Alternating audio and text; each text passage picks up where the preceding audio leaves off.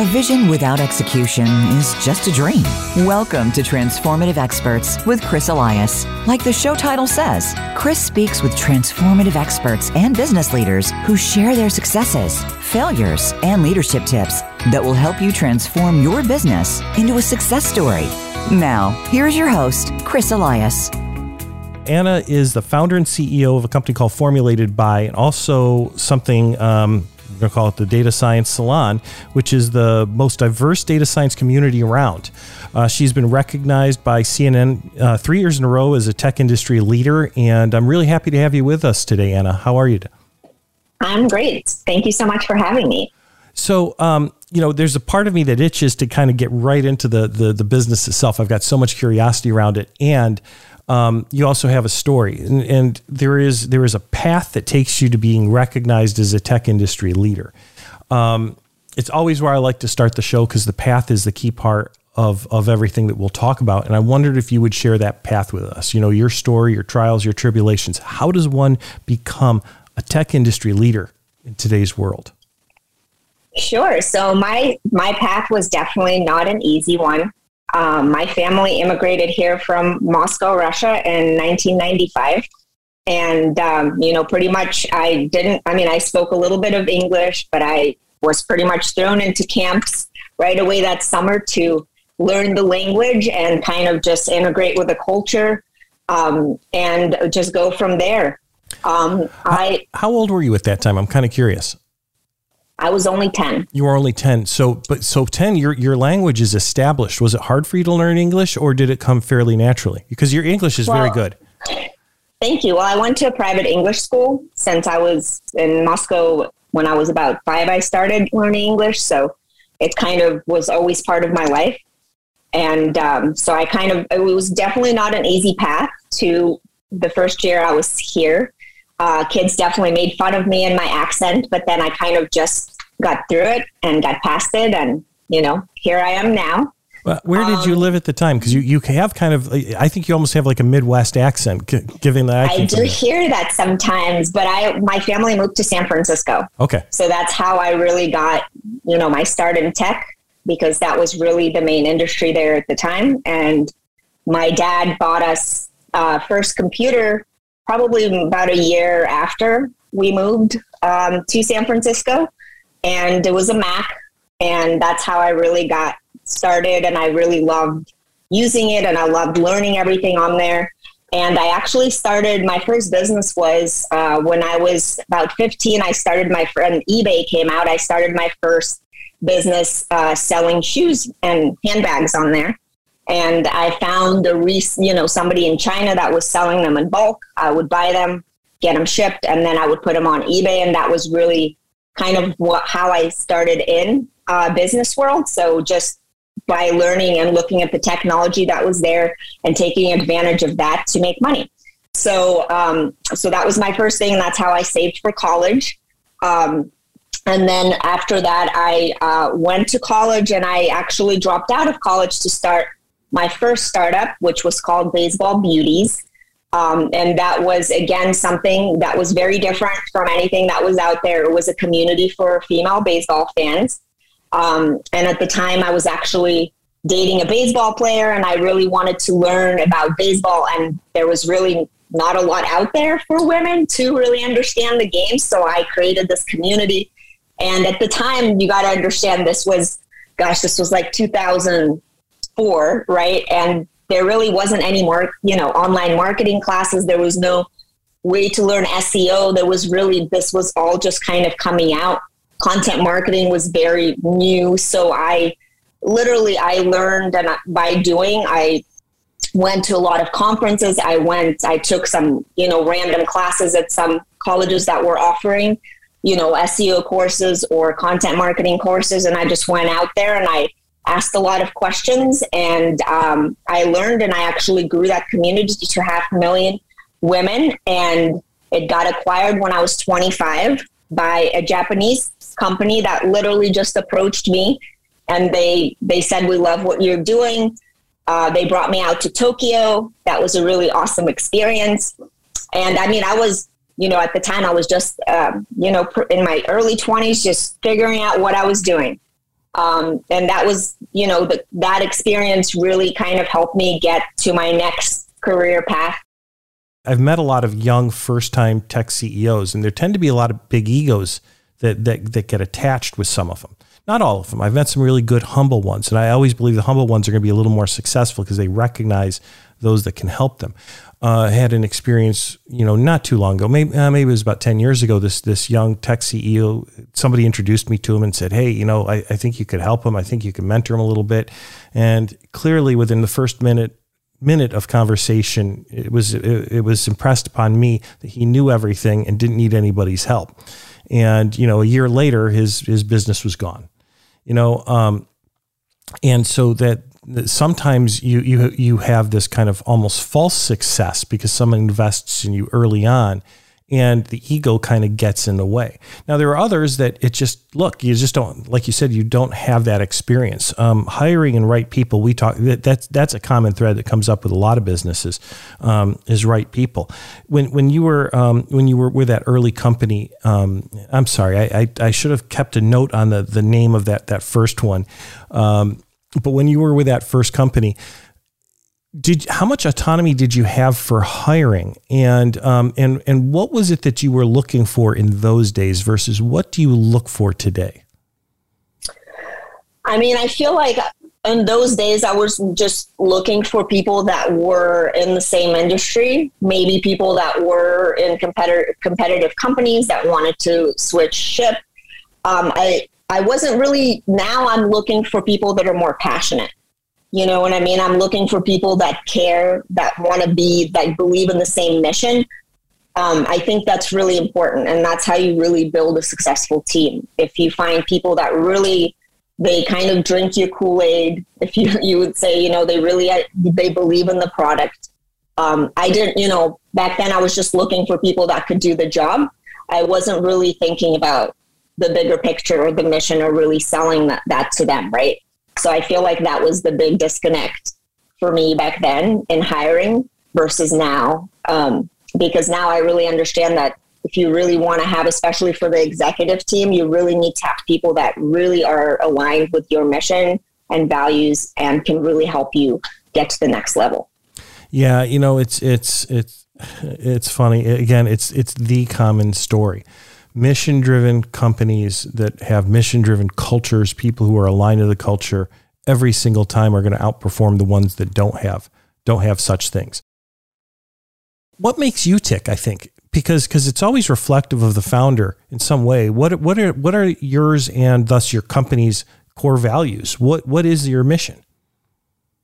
So for us, I mean, it really for us, it's really diversity. It's really inclusion it's really sharing information with other people to help them solve problems right so it, it's very different from what i've experienced in tech altogether uh, but i tend to hire mostly women um, and uh, people from LBGT community, you know, and people that really share those values of inclusivity and diversity. And that's really how we were able to grow and build our community um, of you know, everybody that it's super inclusive, you know, and that's definitely not what I've experienced in not only Domino, but just in tech technology in general. You know, it was very, very heavy male dominated space. Mm-hmm. Um, and I think it's getting better now, but throughout my whole career, I've definitely experienced being pushed out, being bullied.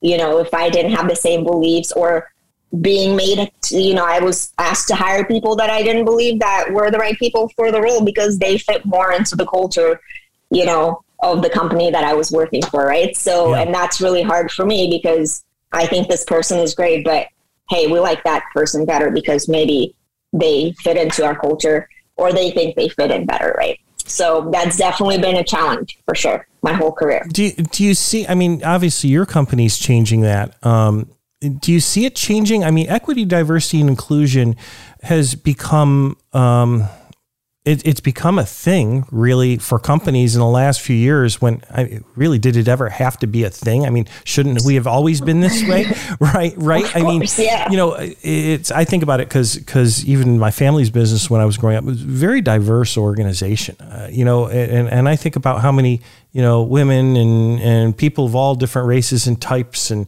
you know, um, you know, we had we we had people in executive positions with with all the different orientations, and uh, you know, and, and I think back on it, and, and that was back in the, like the 80s when when nobody would talk about that stuff. And it's like we just never really cared what somebody's sex race sexual choices I, we just never cared about any of that stuff. Didn't bother us. And um and yet today you see companies that are now going through these you know almost programs for it um, yeah. And I'm I'm wondering how effective it is, right? I mean, if if you've got an organization that doesn't have uh, much equity and inclusion and and much diversity in place, can you really teach it? Can you really change it? Because it is a cultural change that has to happen, and it, it, it requires people to change attitudes. That's I think that's that's more difficult. It's a harder thing than than a, a training doesn't just cut it. You got to have real changes of attitudes.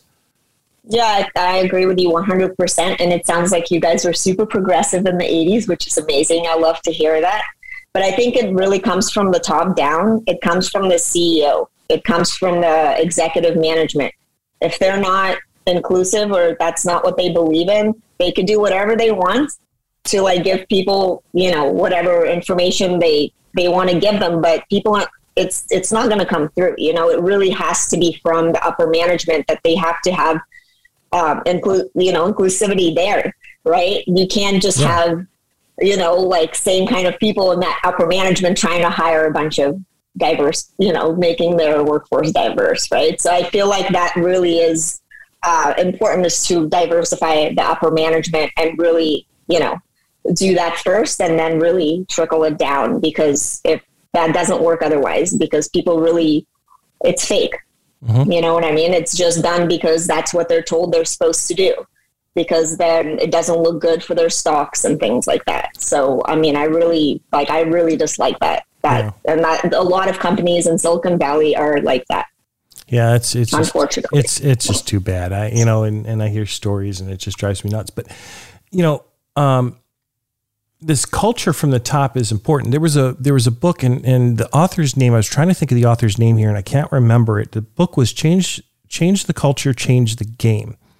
And one of the things that really struck me, one of the things that the author had written about that really struck me in this book is it's not even about what you say you want your culture to be. It's it's about the behaviors you exhibit right? And and and I right. yeah, and I don't know that I'll get it right, but but but he's he's said if we start at the CEO, CEO can say whatever the CEO wants, right? Um, at the end of the day, it's the behaviors that he or she exhibits that create the experiences of the people around them, and their experiences drive their beliefs. So so his or her be, you know behaviors will drive his or her actions, right? Um, not what they say. So you know, again, I'll hear companies start talking about diversity, equity, inclusion, and you look at that executive team and you think, well, you right. can talk about it all you want. what are you going to do about it, right? Because if you don't do something about it, if you don't if you don't start making the change, if you don't start changing the beliefs at the top, it's all lip service throughout. 100%. Yeah. Yeah. So so, uh, you know, so you, I mean, I, I looked at your website, um, the little bits and pieces I could, lots of diversity clearly on your team and everything. And so, how has it benefited you? Tell me about, tell me about then how that's um, leveraged into the culture that you have, which is really fantastic in a lot of ways, from what I hear.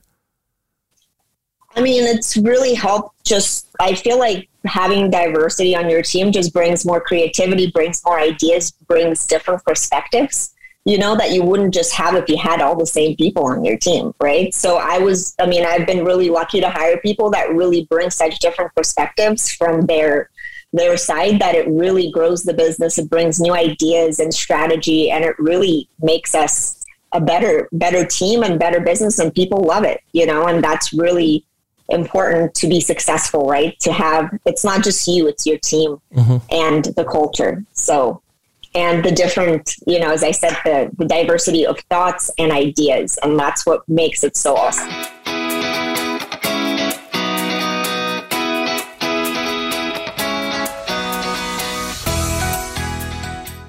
It's time to transform your business with the help of the Execution Culture, co written by your host, Chris Elias. Make your company smarter, faster, and stronger with real world advice on culture, leadership, and execution. The Execution Culture, available now on Amazon. Is your company or team struggling to achieve the results you would like? Optimize your life, your team, and your organization through clarity, purpose, and action. At Nexecute, we have over 100 years of combined experience leading organizations and coaching individuals to achieve their vision. We design a customized approach to ensure successful execution and optimize your results. Connect better, grow better.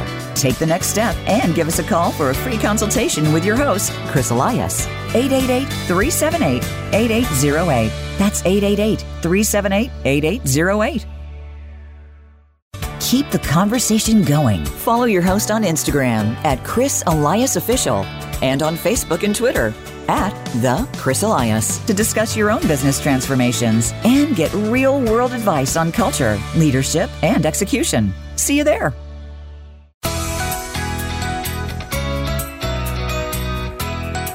This is Transformative Experts with Chris Elias. If you have a question or a comment about the show, please send an email to listener at transformativeexperts.com. Now, back to Transformative Experts. Today, I have Dr. Wayne Visser with us. Wayne is an expert in corporate social responsibility, a prolific author with over 41 books, and uh, current book, Thriving The Breakthrough Movement to Regenerate Nature, Society, and the Economy. A topic we haven't talked about yet on our show. Welcome, uh, welcome, Wayne. Hi, and thanks. Great to be with you. So this this topic of, of corporate social responsibility fairly new here in the United States. Um, it's it's something that the, the companies are starting to get their arms wrapped around. We've talked sustainability for for a few years, you know, in the greater scheme scheme of things, um, and these topics are being becoming very very important to us. You are you know globally recognized as one of the the top experts in this field, and you know, I, am looking forward to our conversation to talk about what it is and what we can do about it. Before we get into that conversation, though, you know, we always start with a little bit of your story. You know, how, how does one become an expert in this particular field? And, and I think you've got a particularly good story, uh, given the different places you've lived and, and the exposure and what has brought you to this topic. So I wondered if you could share that story with our audience. Sure, it's it's been a journey really, and I must say, uh, when I set out to to study business in Cape Town in South Africa, um, I was already somebody who spent a lot of time in nature. I was with the Boy Scouts, and um, I was really interested already in uh, issues of ethics and environment and social responsibility but it was really in the air because I was doing my business degree in the lead up to the original Rio Earth Summit, which took place in 1992. And I got involved in a student organization called AIESEC, which is an economics and commerce students organization, international. It was actually set up after the Second World War to bring uh, nations together uh, by having an international exchange program. And um, they started to organize uh, conferences. And so I ended up uh, representing South Africa at an international conference in Japan uh, on sustainable development. And that was uh, to be the youth voice input to the Rio Earth Summit, which uh, ended up being the largest gathering of heads of state uh, then and since. And so it became part of my um, my interest. And then I, uh, you know, I took a few uh, detours. I, I, got into consulting uh, with Capgemini as a strategy analyst, but I was really impatient to to um, tackle these issues head on and see whether business was really part of the problem or could be part of the solution. Uh, I was perhaps a bit ahead of the game. Uh, certainly at that stage, uh, Capgemini didn't see it as uh, strategic enough, as a big enough market. And so I left and I specialized um, studied in Edinburgh, and uh, you know went back and started KPMG's sustainability services in South Africa and ran that for a number of years. Um, and then just uh, continued to evolve uh, that that journey. Got involved with Cambridge University with their Institute for Sustainability Leadership, where I still uh, am a fellow and run their uh, business sustainability management course. And so, you know, I ended up just making this my career. Uh, when I started out, I don't think it was a career. I don't think that option was available, but very quickly it emerged and I'm just very fortunate it's taken me to 77 countries now and and it really is a thriving career but a thriving field as well a whole profession now and it's moving incredibly fast. It's really exciting. Yeah, it's it's it really is growing and growing fast, and I, I, think our younger people today are becoming you know much more aware at a younger age of what's going on with our world and looking at trying to maintain the world, uh, make it a better place, if you will. Um, we talk in terms of corporate social responsibility, and, and term you utilize quite a bit is is sustainability. How interchangeable are those terms? And I wonder if you could take a little bit of time and define them for us.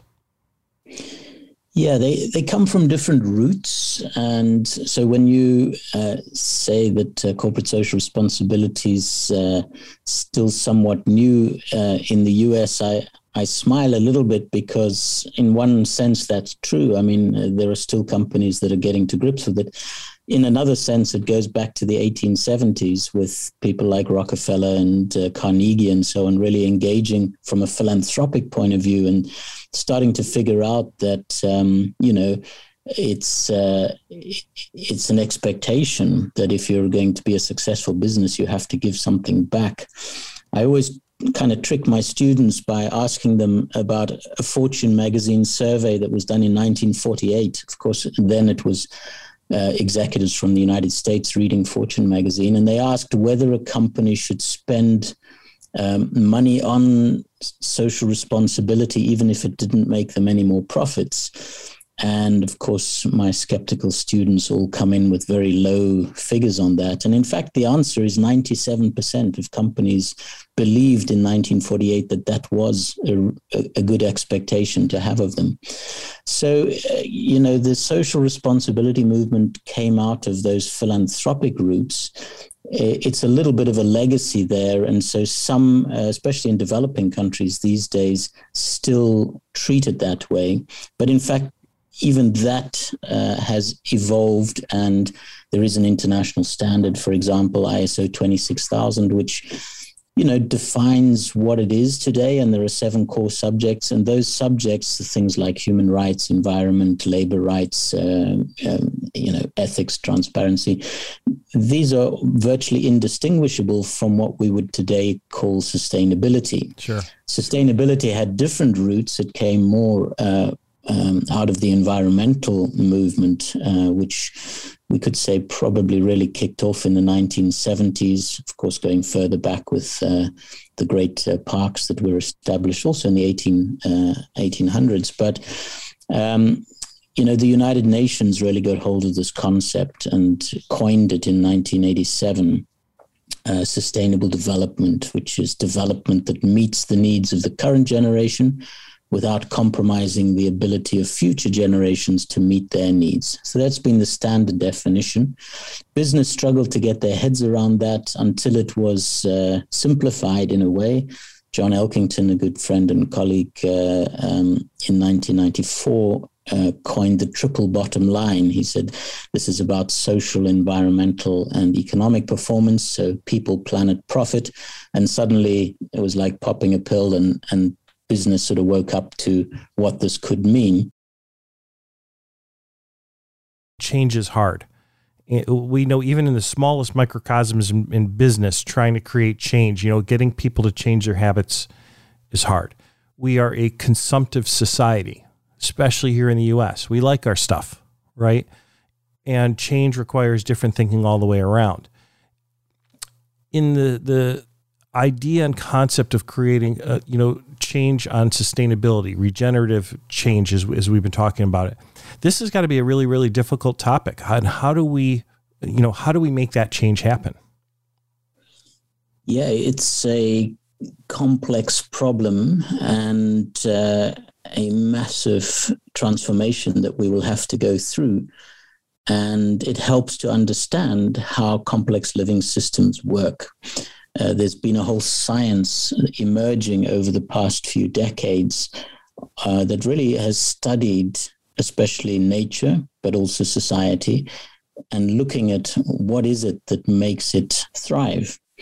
And so what I've tried to do in the book Thriving is is distill some of that science to understand how we are doing and what we need to do to make this huge change. Now, let me just preface it by saying there are six great transitions that we have to go through as a society if we're going to get anywhere close to sustainability uh, and hopefully on onward to to thriving and these are changes in nature, society, and the economy. In nature, we have to go from degradation of ecosystems and depletion of resources to restoration of ecosystems and renewal of resources. Uh, in society, we have to go from disparity, inequality, in other words, which has been going up all around the world, um, to a more responsible economy that is inclusive and diverse. And we have to go from disease, where in fact uh, non communicable diseases, despite COVID and, and other pandemics and so on, it's, it's, it's things like uh, heart attacks and cancers and uh, uh diabetes that are killing us more and more. So we have to go from a state of disease to revitalization, to really a state of health and well being. And then uh, in the economic sphere, we have to look at our technology and go from disconnection, because in fact, there is a digital divide in the world that is amplifying inequality. So not everybody has access to technology. And as uh, we go through the fourth industrial revolution with all the new um, you know 5g and and artificial intelligence and big data and all of that the gap just gets wider so we have to go to a rewiring of technology so that everybody can benefit from it and that the technology is bringing the solutions, not causing the problems. Also, there's a disconnection here where uh, where we start to be replaced by machines, right? Automation. So humans get dis- disconnected, and we have to look at that. We have to prepare for that and adapt. And the final piece is uh, uh, we we have to deal with disruption. The pandemic is uh, one example, but climate change is going to be a much bigger disruption and and there are others, uh, whether it's industrial accidents or financial crises. So uh, we have to move from a state of disruption to resilience. We have to know how to minimize the risk and then to be able to survive and to bounce back when we have these big shocks to the system. It's the combination of these six transitions that will get us to a state of sustainability and thriving. And then the question is wow, that's a big task. How do you do it? And that's where understanding the science really helps. It's, you know, as I listen to you and, you know, we talk about these things, uh, you know, certainly you and I both know the naysayers out there and change becomes harder. You know, any change, we, you know, you see people who are anti-change, anti, you know, the, the, the, again, I'll say the naysayers. Um, climate change is one of those. There are people who believe it and people who don't. Um, you know, look what's going on with COVID. You've got people who believe that vaccinations are important. You've got people who don't. Science is science, yet we have this kind of structure of belief to get beyond. How do you make that happen? Yeah, belief is one of the most uh, difficult things to change, right? Especially when it's in the form of ideology, uh, which it often is uh, these days. But let me say that we don't have to be convinced by the science in order for the science to work. So the science is just an understanding of how change really happens, and change will always happen whether we like it or not. Um, I was fortunate enough to live through the transition in South Africa from apartheid racist system to democracy. And uh, what we had was 40 years of resistance by the ruling uh, white minority government. Um, you know, violent resistance. And uh, then when the change really started to happen, when we reached what we call a tipping point, Uh, it happened extremely fast. Within five years, the whole system flipped. And then you could never find anyone in South Africa anymore who had ever supported apartheid you know, because right. suddenly the norm had changed. So this starts to give some clues into how complex systems change. It's not a linear change, it never is. It's not incremental. What you get is things building up in the system, pressures. Uh, and then you reach uh, this uh, this inflection point, and uh, then the acceleration happens very fast. We call that, uh, you know, an exponential change, um, and it's as a result of, in, in scientific terms, what we call positive feedback loops. This means that things reinforce one another. And so, you know, there are some things happening in the world where that's um, happening in a in a negative way. We see on climate change some negative reinforcing loops, uh, things that are going wrong. But we also see in society some positive reinforcing loops where um, we're actually, for example, the confluence of um, societal norms which are changing. If you look at uh, you know the climate strike movement, if you look at the Black Lives Matter movement, you look at Extinction Rebellion, all kinds of things are really putting pressure on current leaders and uh, current institutions. That's coming together with breakthroughs in technology. You look at what's happening on renewable energy combined with batteries, combined with artificial intelligence, big data, all you know pushing us rapidly in a certain direction combined with again market opportunity the fact that you know there you can become a trillion dollar company uh, by solving some of these big problems you know, combined uh, with policy change, and there are real policy reforms going on. All of these are reinforcing one another in the right direction, which means the change starts to to to accelerate. So that's one of the principles of system science. Uh, that's especially the principle of um, convergence, which I've been talking about, and there are five other principles we could uh, get into a little bit.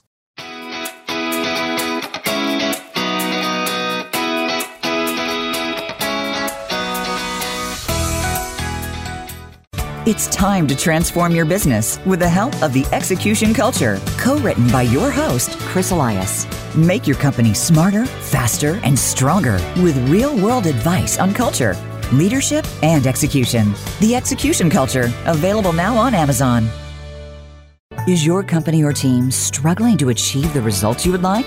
Optimize your life, your team, and your organization through clarity, purpose, and action.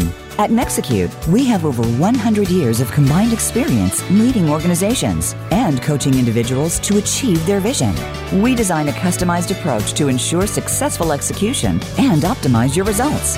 Connect better, grow better. Take the next step and give us a call for a free consultation with your host, Chris Elias. 888 378 8808. That's 888 378 8808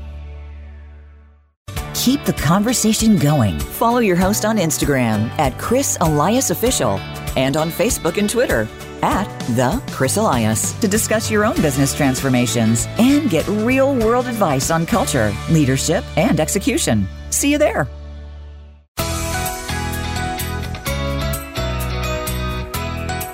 This is Transformative Experts with Chris Elias. If you have a question or a comment about the show, please send an email to listener at transformativeexperts.com. Now, back to Transformative Experts. Today I have Debbie Yadegari with us. Debbie is, um, well, she's a mother of five which in my world means she's she's she's busy in multiple fronts. Um, started her her professional life as an investment banking lawyer, and now has has started an organization that is transforming HR for for companies, especially you know as we think about how families um, are you know are in this world and what people need to do. And so um, Debbie's got a great story. I, I can't wait to get started. Good morning, Debbie. How are you?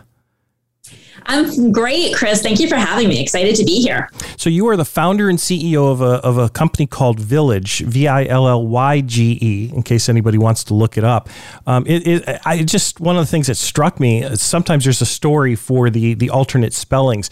Is there a story behind the Y in Villyge? Uh, well, Y absolutely starts for Yadegari. Stands for Yadegari.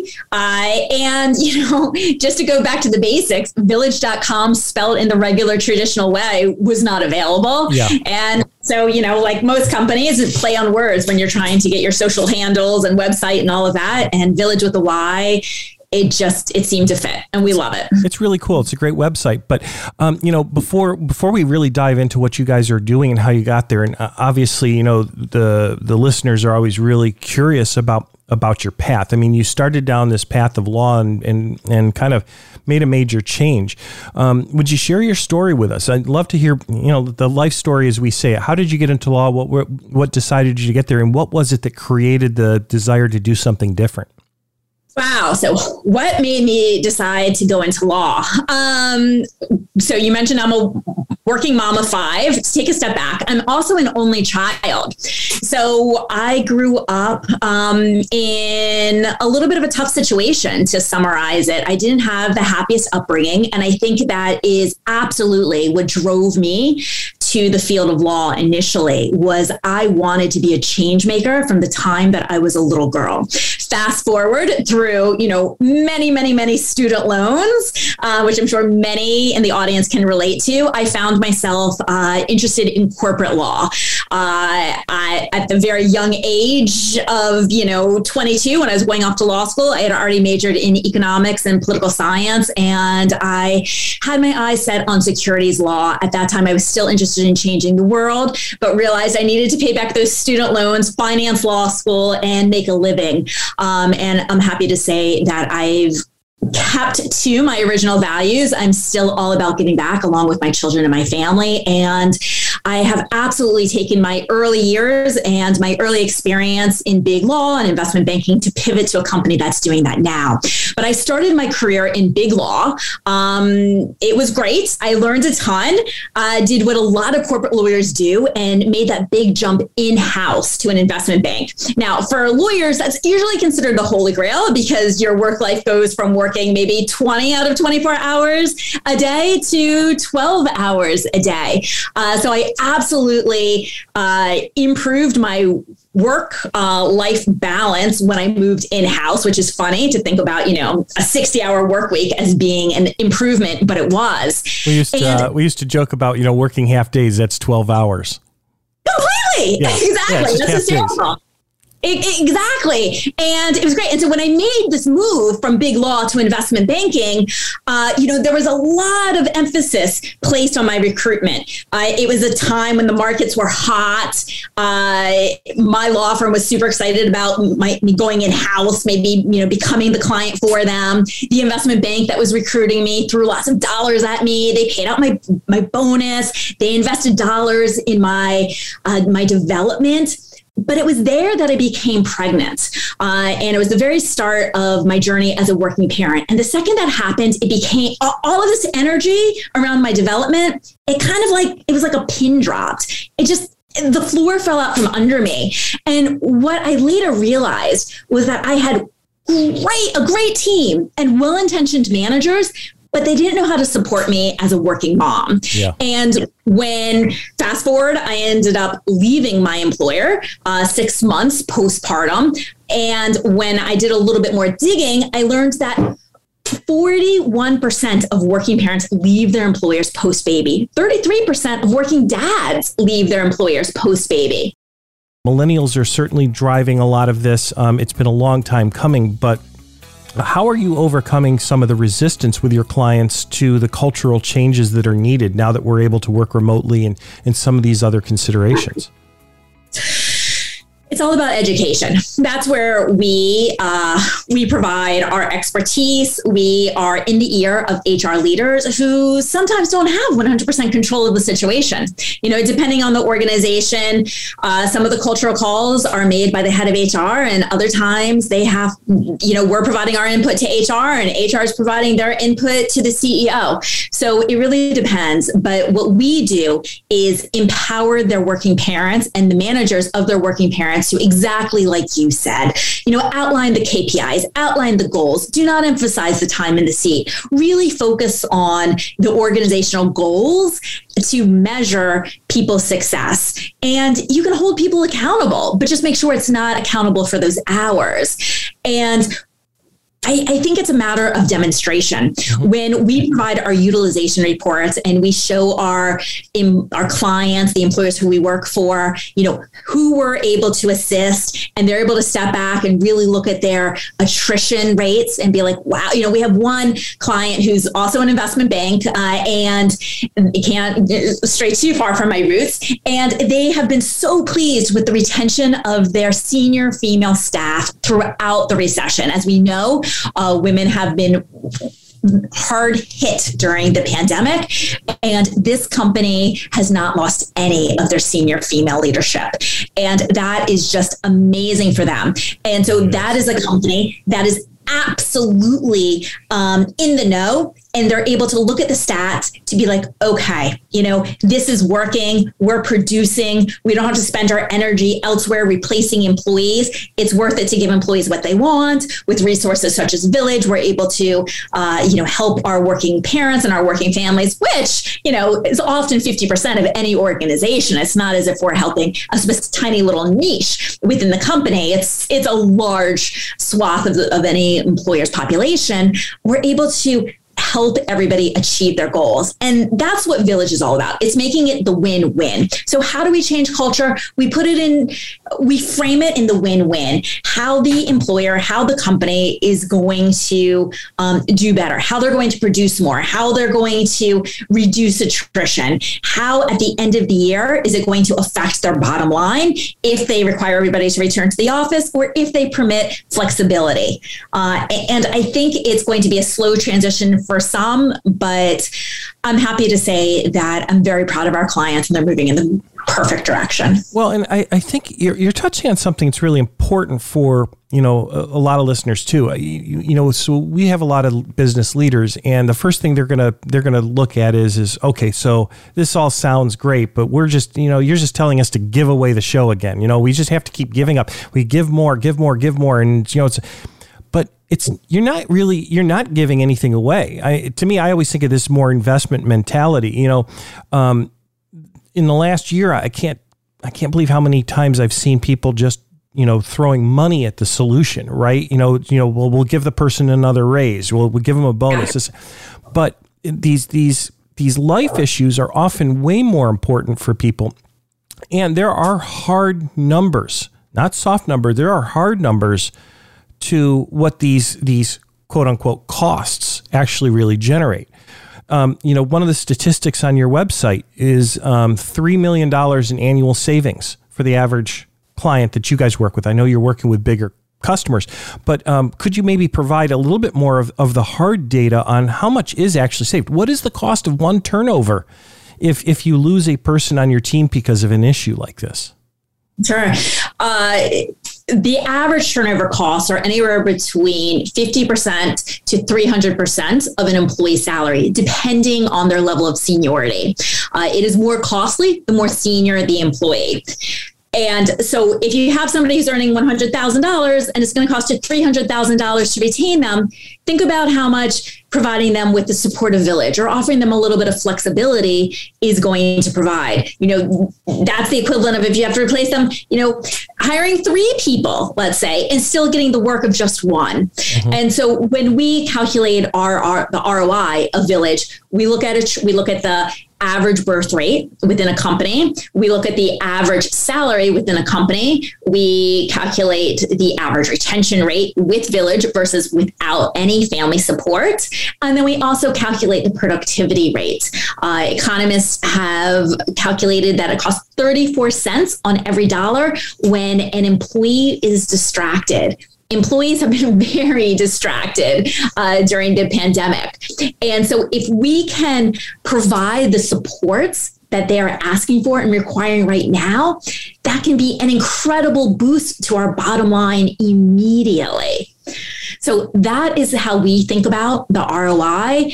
And it is so important for leaders of all companies to think about, um, you know, some of those freebies that they can give. Flexibility is such an easy one.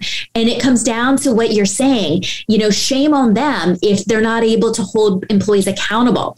I think that's what it comes down to. Too many managers are not skilled in how to set KPIs and how to backtrack and look at metrics. The only metric they've ever had is somebody, you know, in the office nine to five. I've spoken to so many employees who have talked about how much more productive they are being home because they don't, you know, in every office, there's that one person, right, who's going to come by your office, come by your cubicle and just start talking. And sometimes it's like 30 minutes, 40 minutes before you know it. Then there's coffee breaks, there's lunch breaks. People are working more than ever now, but at the same time, they're balancing more than ever. So I think there's also a cultural shift um, that's happening in the workplace. But individually, we're all going through our own cultural shift also in trying to define our boundaries and what's appropriate. Mm-hmm. Is it okay to to kick off at four if I woke up and started working at 6 a.m.? You know, oh no, what if somebody pings me? You know, is it going to look bad that, you know, my Zoom has a tree in the background as opposed to my home office?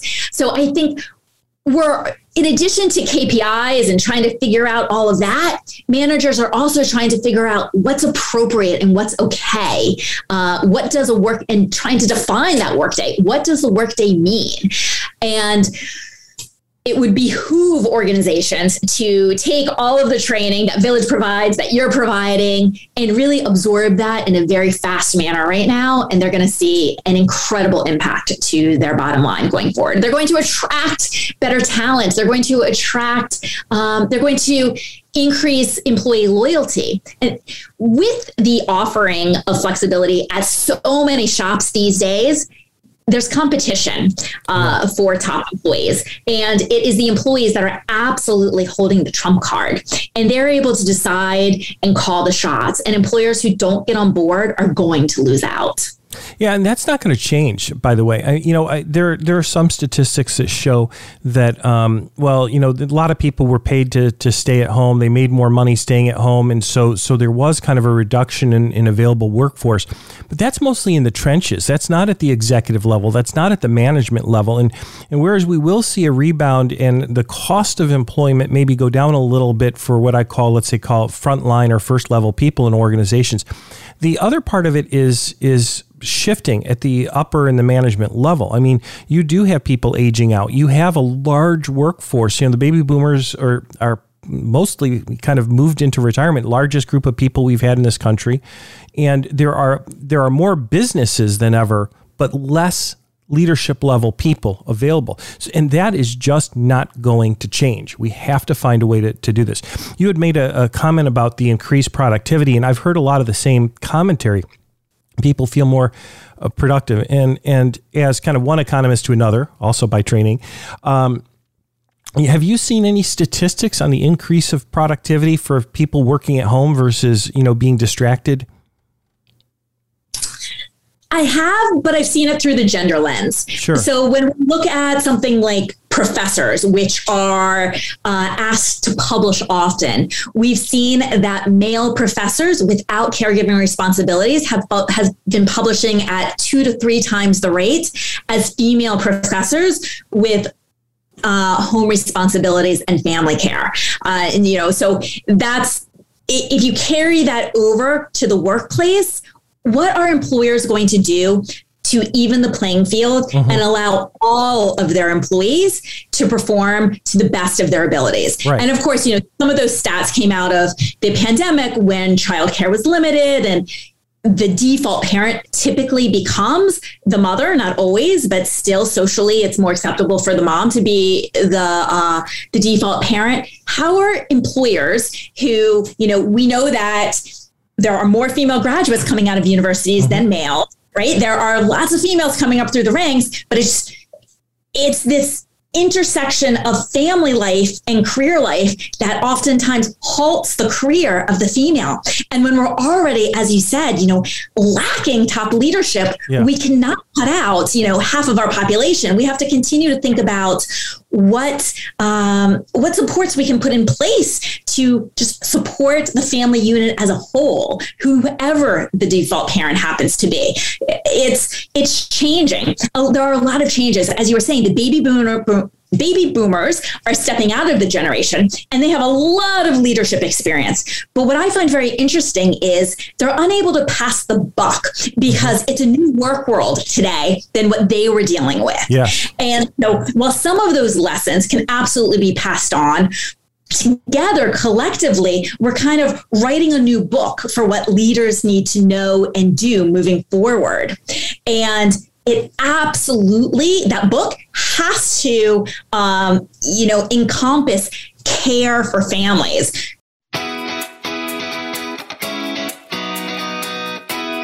Thank you for joining Chris Elias for this week's edition of Transformative Experts. We hope you'll tune in again next Monday at 8 a.m. Pacific Time and 11 a.m. Eastern Time on the Voice America Business Channel. And catch our weekly replay on the Voice America Influencers Channel, Sundays at 10 a.m. Pacific Time and 1 p.m. Eastern Time. Have a good week.